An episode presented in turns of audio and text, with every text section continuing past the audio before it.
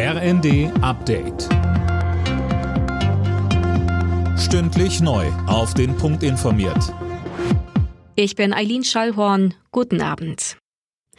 Der erste deutsche LNG-Tanker wird offenbar schon nächste Woche bei uns anlegen. Das mit Flüssig-Erdgas beladene Tank- und Terminalschiff ist auf dem Weg nach Wilhelmshaven, wie Daten des Portals Marine Traffic zeigen. Mehr von Finn Riebesell.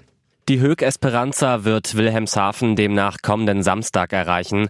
Das Schiff hat eine Anlage, in der verflüssigtes Erdgas wieder in eine Gasform umgewandelt wird. Auch in Brunsbüttel und Lubmin werden in den nächsten Wochen schwimmende LNG-Terminals erwartet. Zusammen sollen die drei Anlagen etwa 20 Prozent des jährlichen Bedarfs der Bundesrepublik decken.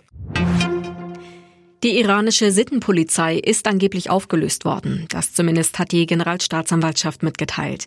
Die Sittenwächter waren ja der Auslöser der derzeitigen Protestwelle im Iran. Die Kurdin Masa Amini war im September von der Sittenpolizei festgenommen worden und in deren Gewahrsam gestorben. Kritiker des Mullah-Regimes reagierten verhalten auf den Schritt. Das Problem sei nicht die Sittenpolizei, sondern der Kopftuchzwang, schrieb ein Aktivist auf Twitter. Mit einem der teuersten Beschaffungsprojekte der Bundeswehr gibt es offenbar Probleme. Das Bundesverteidigungsministerium warnt beim Kauf von F-35 Kampfjets in den USA vor finanziellen und zeitlichen Risiken. Unter anderem sei noch gar nicht klar, ob der für die Jets vorgesehene Bundeswehrflugplatz rechtzeitig umgebaut werden kann. Verzögerungen und Mehrkosten drohen. Laut Bild am Sonntag soll es morgen deshalb eine Krisensitzung geben.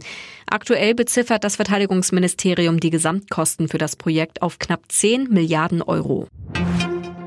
Frankreich steht im WM-Viertelfinale. Der amtierende Weltmeister gewann sein Achtelfinalspiel gegen Polen mit 3 zu 1.